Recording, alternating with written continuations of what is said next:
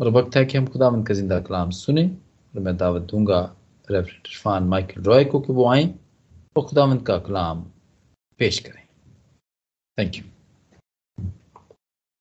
बहुत शुक्रिया आदिल भाई। इसी में आप सबकी सलामती हो। चैप्टर सिक्स जो कि आपके सामने तलावत किया गया। इस चैप्टर में हम आने वाले जलाल के बारे में देखते हैं। आने वाली ग्लोरी के बारे में देखते हैं। इस बाब में ये बताया गया है कि खुदा मुस्तकबिल में अपने लोगों को जलाल बख्शेगा।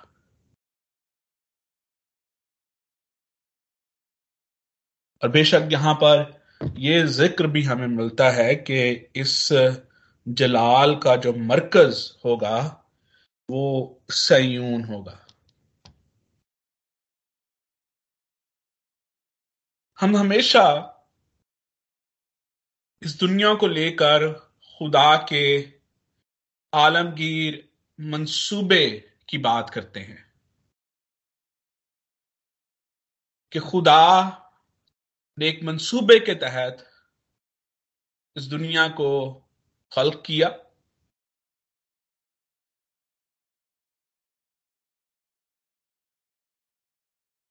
और उस मंसूबे का आगाज़ हमें बाग अद में नज़र आता है।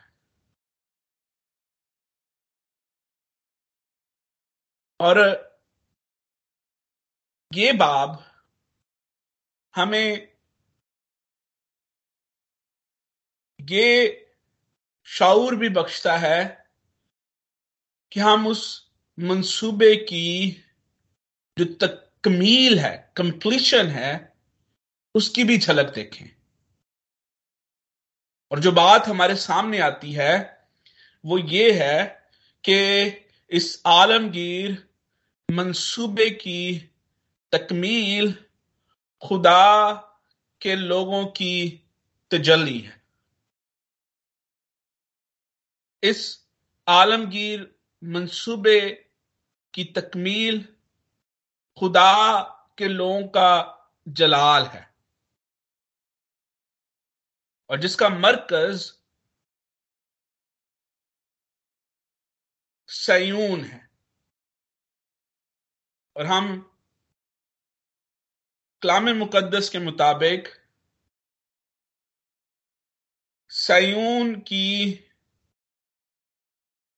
जो मादी और रूहानी अहमियत है, उससे बड़े अच्छे तरीके से वाकिफ है।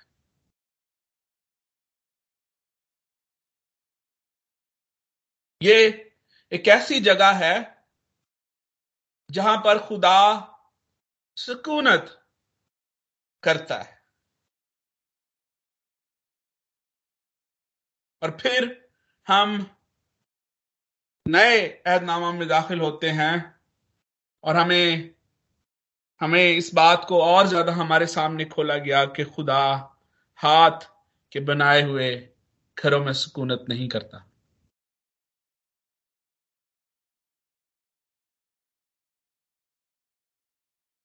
खुदा जहाँ पर सुकूनत करता है, जहाँ पर खुदा की मौजूदगी है, जहाँ पर खुदा की हजूरी है, खुदा अपनी तजल्ली को वहाँ पर ज़ाहिर करेगा। जब हम इन पहली पहली पाँच आयात को देखते हैं इस बाप की, जो कि आपके सामने तलावत किया गया चैप्टर सिक्सटी तो यहाँ पर जो पहली चीज़ हमारे, हम, हमारे सामने उभर कर आती है, वो ये है कि खुदा नूर है। पहली आयत में लिखा है, उठ मुनवर हो, क्योंकि तेरा नूर आ गया। और खुदामंद का जलाल तुझ पर ज़ाहिर हुआ। और ये जो, ये अल्फाज जो हैं, जिसको मुखातिब किया जा रहा है, जिससे बात की जा रही है, वो सयून है। यरूशलेम है। और उसको मुखातिब करके कहा जा रहा है कि उठ मुनवर हो, क्योंकि तेरा नूर आ गया। खुदा सयून का, यरूशलेम का नूर है। वो लोग जो कि खुदा की हजूरी में रहते हैं, खुदा की मौजूदगी में रहते हैं, खुदा उनका नूर है।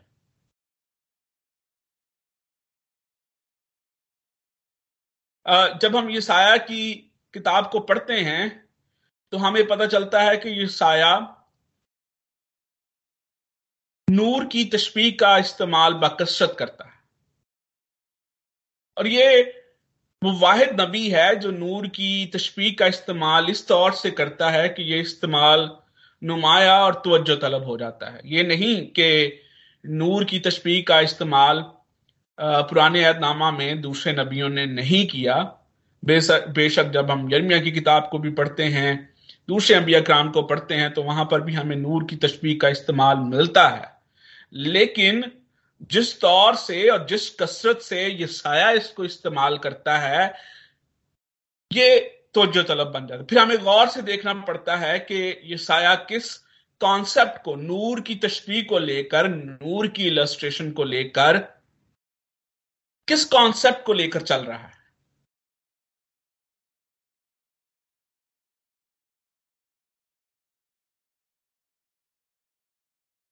और इस कॉन्सेप्ट को समझने के लिए हमें जहाँ और जिस तौर से, जिस कॉन्टेक्स्ट में नूर का रोशनी का इस्तेमाल हुआ है, हम उसको, हमें उसको देखना पड़ता है। जब हम, हमने पिछले बाप को पढ़ा चैप्टर 59 तो उसकी आखिरी आयत में हमने देखा कि जब खुदा उस फिदिया देने वाले को भेजता है, जिसके वसीले से वो अपने लोगों के साथ अहद बांधता है, और जितने उस अहद में शामिल होते हैं, जिनके साथ अहद बांधा गया, उनको एक बरकत मिलती है। और वो बरकत क्या है? वहाँ पर लिखा है, खुदावंत फरमाता है कि मेरी रूह तुझ पर, जो तुझ पर है और मेरी बातें जो मैंने तेरे मुँह में डाली हैं तेरे मुँह से और तेरी नस्ल के मुँह से और तेरी नस्ल के, की नस्ल के मुँह से अब से लेकर अब तक जाती ना रहेंगी। और फिर जैसे ही हम अगले बाब में दाखिल होते हैं 59 से हम चैप्टर 60 में हम हम हम दाखिल होते हैं। तो उस चैप्टर का आगाज़ जो है, वो नूर से होता है। उठ मुनवर हो, क्योंकि तेरा नूर आ गया अब ये लोग जो कि खुदावंद के, खुदावंद जिनसे अपना अहद बांधता है, जो खुदा के खुदा के अहद का हिस्सा बनते हैं जो उसकी हजूरी में आते हैं जो उसकी मौजूदगी में आते हैं खुदा इनसे मुखातिब है कि उठ मुनवर हो क्योंकि तेरा नू, नूर आ गया। और जब हम आ, पूरे पूरे अहदनामा में नूर का जब हमें ज़िक्र मिलता है रोशनी का ज़िक्र मिलता है तो जबूर 119 में भी हम, में भी हम इसका तस्करा देखते हैं। वहाँ पर लिखा है कि तेरा कलाम मेरे कदमों के लिए चिराग और मेरी राह के लिए रोशनी है।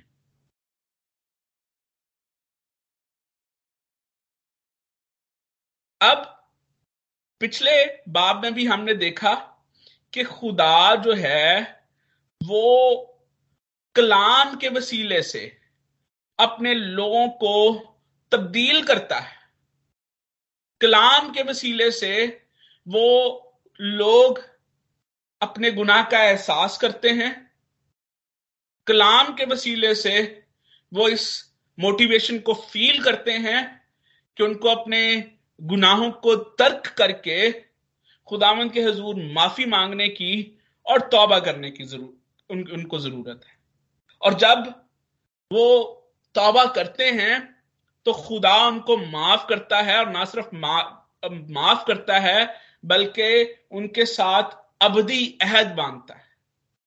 और अब यहाँ पर हम ये देखते हैं कि वो खुदा जो उनसे अवधि अहद बांधता है वो नूर है वो रोशनी है जिसको आगे जाके हम मलाकी की किताब में आफ्ताब सदाकत के तौर पर देखते हैं। जब आफ्ताब सदाकत तुलू होगा तो क्या होगा कि तुम उसकी किरणों से शिफा पाओगे। ये जो नूर है, ये जो आफ्ताब सदाकत है ये जो नूर की किरणें हैं, ये खुदा का कलाम है, जो कि हमारी तब्दीली का, हमारी शिफा का वसीला है, जिसके वसीले से हम तब्दील होते हैं, जिसके वसीले से हम शिफा पाते हैं, जिसके वसीले से हम सैराब होते हैं। ना सिर्फ़, और यहाँ पर ये बात बात बड़ी काबिल गौर है कि हम ना सिर्फ़ इस, ये एक ऐसा नूर है जो कि जिससे ना सिर्फ़ हम रोशनी पाते हैं बल्कि ये एक ऐसा नूर है जो कि हमें इस तौर से रोशन करता है कि ये रोशनी हमारे अंदर बस जाती है।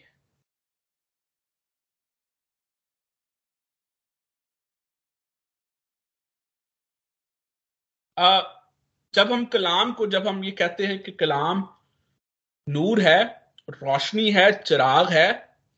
तो इसी कलाम के बारे में खुदाम का पाक कलाम ये बताता है कि ये क्या करता है कि ये हमारे अंदर नदियाँ जारी कर देता है। जब ये हमारे अंदर आता है। तो ये नूर जिससे हम रोशन होते हैं, ये हमारे अंदर आकर इस तौर से बसता है कि कि रोशनी हमसे मुनक्स होती है रिफ्लेक्ट होती है and that's the whole purpose soul purpose कि खुदा अपने लोगों को रोशन करता है ताकि उनके वसीले से ये रोशनी दूसरों तक भी पहुँच सके। जब आ, हम दूसरी आयत को पढ़ते हैं इस चैप्टर की तो वहाँ पर लिखा है, क्योंकि देख तारीकी ज़मीन पर छा गए, छा जाएगी और तीरगी उम्मतों पर। और फिर लिखा है कि, लेकिन खुदामन तुझ पर ताले होगा और उसका जलाल तुझ पर नुमाया होगा। अब that's the situation global situation तारीकी जो तारीकी में बैठे थे, उन पर क्या हुआ? नूर चमका। योहाना इसको इस तरह से बयान करता है कि जब तक हमने कलाम को ना जाना, हम ऐसे थे जैसे अंधेरे में हैं। हमारी आँखें बंद थी। और लिखा है कि जब आफ्ताब सदाकत तो लू होता है तो फिर रोशनी, उसकी रोशनी से ये तारीकी ये तीरगी जाती रहती है। और यहाँ पर दो बातें जो हैं इन इन इन नायात में वो मैं आपके सामने ज़रूर रखना चाहूँगा। गौरतलब बातें हैं। पहली, खुदा इस रोशनी का आगाज़ सयून से करता है। लेकिन याद रखें कि यहाँ पर इस चीज़ को बयान किया गया है कि बेशक खुदा इस रोशनी का आगाज़ सयून से करता है, या ये कहिए कि ये रोशनी सयून के लिए है, लेकिन जो कुछ खुदा सयून के लिए करता है, वो बाकी दुनिया के लिए भी करता है। और फिर हम आगे जाके देखेंगे कि किस तरह से खुदा सयून और बाकी दुनिया को एक कर देता है। क्योंकि ये नस्ल एक है, जिसका ज़िक्र हमने त्रिपन में बाप से जिसको हमने, जिसको हम अपने साथ लेकर चल रहे हैं।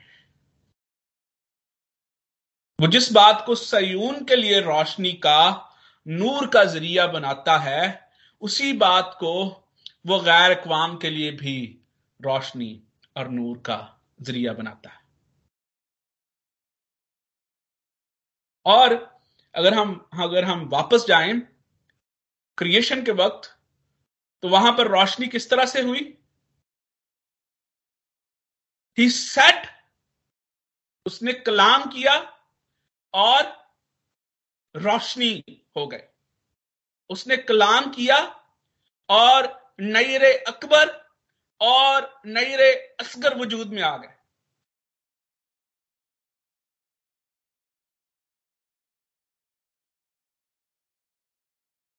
खुदा कलाम के वसीले से जिंदगियाँ रोशन करता है। और वो चाहता है कि जिंदगियाँ रोशन हो। उसे तारीकी का, तीरगी का एहसास है और वो चाहता नहीं कि तारीकी हो, तीरगी हो। उसने आगाज़ से ही तारीकी को और रोशनी को अलग अलग कर दिया है।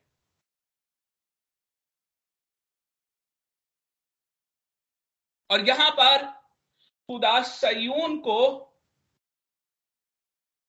आउटरीच का भी एक ज़रिया बनाता है कि ना सिर्फ़ ये रोशनी सयून के लिए है, बल्कि ये रोशनी तमाम दुनिया के लिए है और वो दुनिया की तमाम कौमों को इस रोशनी की तरफ़ खींचता है।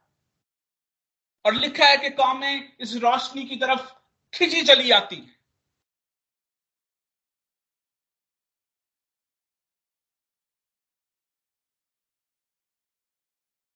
अगर हम इस्तना उसका चौथा बाब और उसकी पांचवी आयत को पढ़े, पांचवी आयत से लेकर आठवीं आयत तक, और अगर आप कोई मुझसे पहले निकाल लेता है तो अपना माइक ऑन करके इसको ज़रूर हमारे लिए पढ़ सकता है। इस्तना की किताब, उसका चौथा बाब और उसकी पांचवी आयत से लेकर आठवीं आयत तक, जहाँ पर लिखा है, देखो जैसा खुदावन मेरे खुदा ने मुझे हुक्म दिया उसके मुताबिक मैंने तुमको आइन और अहकाम सिखा दिए ताकि उस मुल्क में उन पर अमल कर, अमल करो जिस पर कब्जा करने के लिए जा रहे हो। सो तुम उनको मानना और अमल में लाना क्योंकि और कौमों के सामने यही तुम्हारी अक्ल और दानिश ठहरेंगे। आइन अहकाम जो मैंने तुम्हें सिखा दिए हैं, इनको मानना और इन पर अमल करना, क्योंकि दूसरों के सामने ये तुम्हारी अक्लो दानिश है। दैट इज़ योर टेस्ट ये आपकी गवाही है। और फिर क्या होगा? वो इन तमाम आयन को सुनकर कहेंगी, यकीनन, ये बुज़ुर्ग कौम नहायत अक्लमंद और दानश्वर है। क्योंकि ऐसी बड़ी कौम कौन है? एंड नोट जिसका मबूद इस कदर उसके नज़दीक हो, जैसा खुदामंद, हमारा खुदा के जब कभी हम उससे दुआ करें, वो हमारे नज़दीक है। ट्राई टू अंडरस्टैंड अहकाम, जो मैंने सिखा दिए हैं, उन पर मानना और अमल करना फिर ये सारा कुछ होगा। और कौन ऐसी बुज़ुर्ग कौम है जिसके आइन और अहकाम ऐसे रास्त हैं, जैसी ये सारी शरीयत जिसे मैं आज तुम्हारे सामने रखता हूँ।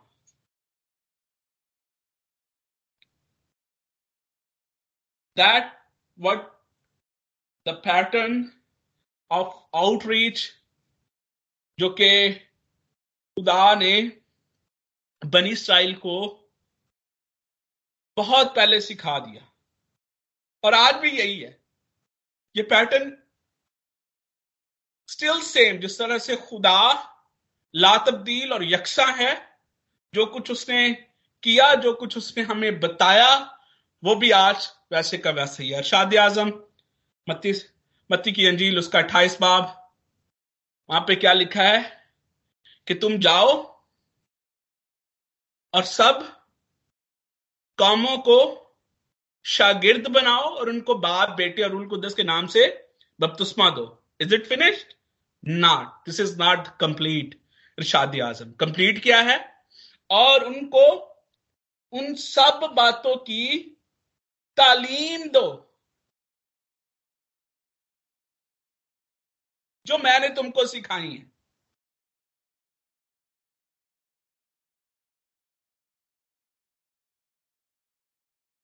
अजीजो, आज भी हमें दुनिया में जितनी भी तारीकी नज़र आती है, वो अकल की तारीख तारीकी हो अमल की तारीकी हो, कौल की तारीकी हो, उस तारीकी की वाहद वजह यह है कि लोग उस रोशनी से दूर हैं, वो रोशनी जो कि मुनवर करती है, और वो रोशनी, वो चराग, वो नूर खुदा का कलाम है।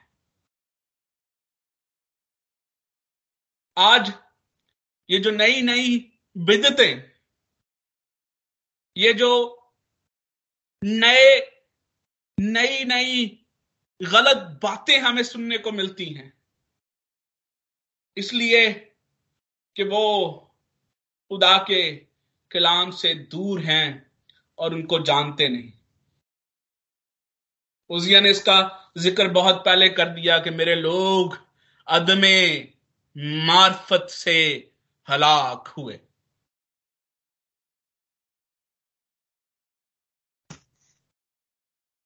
हमारी तारीकी, हमारी हलाकत की वजह, अदम मार्फत, उस रोशनी से, उस आफ्ताब सदाकत से दूर रहना है। जब आप, अगर आप अब में से बहुत सारे लोग उनका ताल्लुक मेडिकल साइंस से है। इस बात को खूब भी जानते हैं कि जब हम रोशनी से दूर होते हैं, जब हम सूरज से, सूरज की किरणें हम पर नहीं पड़ती तो उसका हमारे बदन और हमारे जहन पर क्या असर होता है?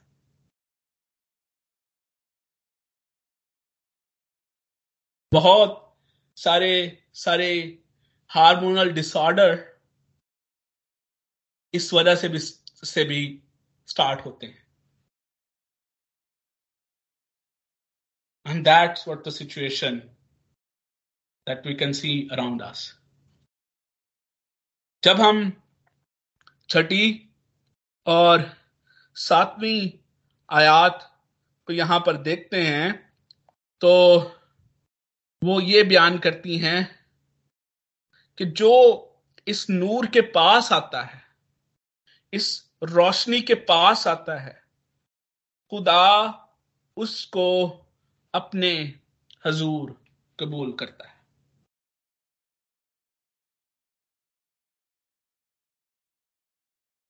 जो खुदा के कलाम को सुनकर उस पर ईमान लाता है, खुदा उसको ज़िंदगी बख्शता है। खुदा उसको सेहत और तंदुरुस्ती बख्शता है। खुदा उसको गुनाह की बीमारियों से आज़ादी बख्शता है।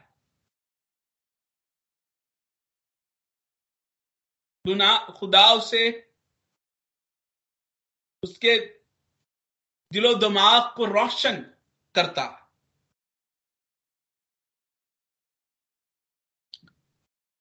वो चाहे फर्द हो खानदान हो या कौम हो। ये जो छठी और सातवीं आयत है ये बयान करती हैं कि कौमें सयून में आकर जमा होती हैं।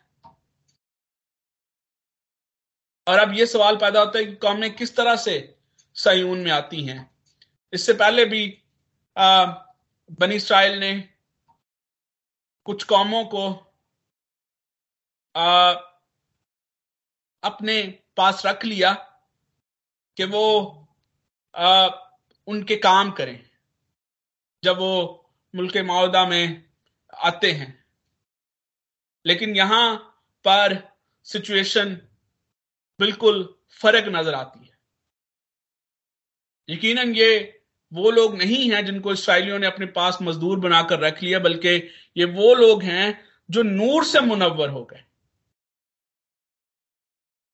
जो रोशनी पाकर खुदा के पास आते हैं। और ना सिर्फ़ ये रोशन हुए हैं उस रोशनी से, बल्कि ये आयत हमें ये भी बताती है कि इस रोशनी को मुनक्स करते हैं, रिफ्लेक्ट करते हैं। और इसीलिए जब हम छठी आयत को पढ़ते हैं तो वहाँ पर लिखा है कि वो आते हैं और खुदा की हमद का ऐलान करते हैं। अब वो खुदा की हमद करते हैं इस रोशनी के लिए, तारीकी से निकलने के लिए, बीना होने के लिए। यहाँ पर मदियान, ईफा, सबा, किदार और नबायूत का ज़िक्र है। ये वो तमाम इलाके थे जो इसराइल के इर्द गिर्द मौजूद थे और यहाँ पर इनका इस्तेमाल इस वक्त जो है एक किस्म का पूरी दुनिया की नुमाइंदगी करता है। और फिर सातवीं आयत में लिखा है कि खुदा उनके तोहफों और हदियों को कबूल करता है। They know the reverence of their god now. और वो इस रेफरेंस इस, इस रेफरेंस में तोहफे लेकर आते हैं बिकॉज़ दे नो कि वो किसके पास जा रहे हैं। और ये ये चीज़ उन्होंने खुदा के कलाम के वसीले से सीखी। ये रोशनी उन्होंने खुदा के कलाम के वसीले से हासिल की। ये इल्यूमिनेशन उन्होंने खुदा के कलाम के वसीले से हासिल की है कि वो खुदा और उसकी जात के बारे में और उसके मकाम के बारे में और उसके करदार के बारे में जान सकें। And it is only possible through the word of God खुदा का कलाम हमें यह सिखाता है कि वो खुदा जिसकी हम प्रस्तिश करते हैं, वो कैसा है, वो किस कदर अजीम है, वो किस कदर मुहिब है, वो किस कदर जलाली है, और हम उसके आगे किस कदर अदना है, किस कदर हकीर हैं। और हमें एहसास होता है कि हमें खुदा की किस कदर ज़रूरत है।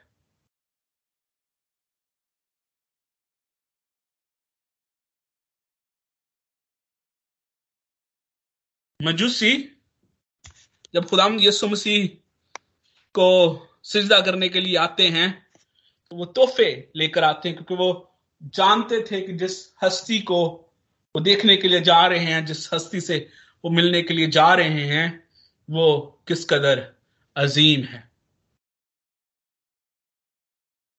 चौथी और पांचवी आयत अगर आप पढ़ें तो ये बताती है कि ये कौमें फरमाबरदारी से खुदा के पास आती हैं। छठी आयत में बताती है कि वो खुशी से खुदामंद के पास फर्मा बरदारी से आना और खुशी से आना। फर्मा बरदारी अक्सर लोग डर और खौफ की वजह से भी करते हैं। लेकिन यहाँ पर बताया गया है कि ये जो फर्मा बरदारी है, ये खुशी के साथ है, क्योंकि that's what the purpose of human being खुदा ने इंसान को इसलिए बनाया कि हम उसकी रफाकत में रहें और खुशी से रफाकत में रहें। God does not impose on us खुदा ने आदम पर यह चीज़ इम्पोज नहीं की। खुदा ने उससे फर्मा बरदारी करना, खुदा चाहता है कि आदम उसकी फर्मा बरदारी करे, लेकिन खुदा ने उस पर इस चीज़ को इम्पोज नहीं किया। उसने कहा कि बाग के सब दरख्तों का फल तू खा सकता है, दरमियान वाले दरख्त का फल नहीं खाना। क्लैरिफाइड लेकिन इम्पोज नहीं किया। क्योंकि ये फैसला खुदा हम पर छोड़ता है। इसलिए हम फ्री विल के साथ, आज़ाद मर्ज़ी के साथ पैदा हुए हैं। खुदा चाहता है कि हम उसकी रफाकत में रहें, उसका जलाल ज़ाहिर करें, लेकिन किसी डर, खौफ या मजबूरी के तहत नहीं, बल्कि खुशी से खुशी से उसकी रफाकत में रहकर उसका जलाल ज़ाहिर करें। और फिर सातवीं आज बयान करती है कि खुदा इस तरह से अपने हजूर आने वालों को कबूल करता है। फर्मा बरदारी खुशी से फर्मा बरदारी करना खुदावंद इस चीज़ को पसंद करता है। आठवीं बयान करती है कि खुदावंद की हजूरी को वो अपना मस्कन समझते हैं। कबूतर की मिसाल देते हुए यहाँ पर बताया गया है कि जिस तरह कबूतर अपने खुशी के साथ, अपने घोंसले की तरफ़ वापस आता है। जितनी मर्ज़ी उड़ान भर ले, जितनी देर मर्ज़ी उड़ ले, उसकी डेस्टिनेशन, उसका घोंसला है, वो मस्कन है जहाँ पर वो रहता है। और जबूर इस बड़ी ही खूबसूरती के साथ जबूर चौरासी में इस चीज़ को बयान करता है कि टेरन ते चिड़िया ने आलना पाया, बनाई ओना बोटा दे रहने दी जा वो खुदा के घर को अपने रहने की जगह बना लेते हैं। फिर जबूर नवीस ये कहता है कि तेरे घर में एक दिन गुजारना हज़ार दिनों से बेहतर है। तेरे घर की दरबानी मुझे शरारत के खैमों में रहने से, रहनों से, रहने से ज़्यादा अज़ीज़ है। दैट्स वट दीज काइंड ये खुदा के कलाम का असर है। ये वो ट्रांसफॉर्मेशन है जो कि खुदा का कलाम हमें ता करता है। और फिर नौमी याद बयान करती है, बयान करती है कि उनकी ख्वाहिशें खुदामन में पूरी होती है।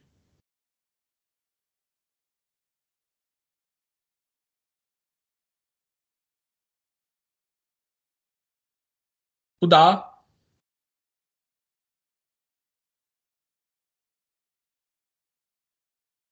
उन लोगों को जो उसके पास आते हैं, खुदा उनको अपने हजूर में कबूल करता है। और फिर यहाँ पर जब हम अगली आयात को देखते हैं नामी आयत और दसवीं आयत तो वहाँ पर हमें ये ज़िक्र भी मिलता है कि ये कामें जो हैं, ये जो लोग हैं, खुदा इनको वही रुतबा अता करता है जो सयून के शहरियों का है वो सयून की तामीर नौ में मसरूफ हैं। घर की तामीर नौ का काम औलाद की ज़िम्मेदारी है। और ये गैर अकवाम अब औलाद का दर्जा रखती है। इसीलिए तामीर नौ में मसरूफ है। और इसी हम मैं, मैं बार बार स्टडी में आपके सामने आ, इस चीज़ को पेश करता रहा हूँ कि जब हम खुदा मंद यसु मसीह को कबूल करते हैं तो हम खुदा के घराने का हिस्सा बनते हैं। और फिर हम पर लाजम हो जाता है कि हम घर के कवायदो, जवाबत को फॉलो करें। हम घर की ट्रेडिशंस को फॉलो करें। हम घर की रवायात को फॉलो करें। और ना सिर्फ़ घर की, बल्कि घर की तामीर नाम है, घर की तामीर में अपना करदार अदा करें। और यही हमें यहाँ पर नज़र आता है। और फिर इस बात के आखिरी हिस्से में फिर नूर की बात की गई है, फिर रोशनी की बात की गई है। अजीजों का कलाम आज भी इस बात को हमारे सामने उजागर किए हुए है। वो चीज़ जो कि हमें दूसरों से मुमताज़ कर सकती है, दूसरों से नुमाया कर सकती है, वो ये नहीं कि हम मटीरियलिस्टिकली हम हम हम हम कितने नुमाया या कितने मुमताज़ हैं। खुदा ने इसराइल को बताया कि वो चीज़ जो कि तुम्हें दूसरी कौमों से, दूसरे लोगों से जुदा करेगी, नुमाया करेगी, मुमताज़ करेगी, वो ये है कि जब तुम मेरे आइनों अहकाम पर अमल करोगे। और उससे ना सिर्फ़ कौमें तुम्हें अक्लमंद और दानश्वर समझेंगी, बल्कि वो उस खुदा की, उस मबूद की, जिसकी जिसकी तुम पैरवी करते हो, उसकी हमद और तारीफ़ करेंगी। और आज यही बात हमारे नुमाया होने का, हमारे मुमताज़ होने का भी ज़रिया only thing that can make a difference the word of God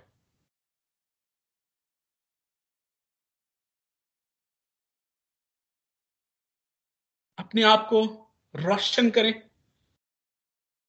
कलाम मुकदस की इस रोशनी से, इस चिराग के वसीले से, इस नूर के वसीले से, और फिर इस रोशनी को दूसरों के सामने भी रखें। खुदा इस कलाम के वसीले से आप सबको कसरत के साथ बरकत बख्शे। आमीन आमीन आमीन आमीन thank you very much thank you very much भाई साहब फॉर द ब्लेस्ड मैसेज खुदा का कलाम उसके आइन अहकाम नूर बख्शते हैं थैंक यू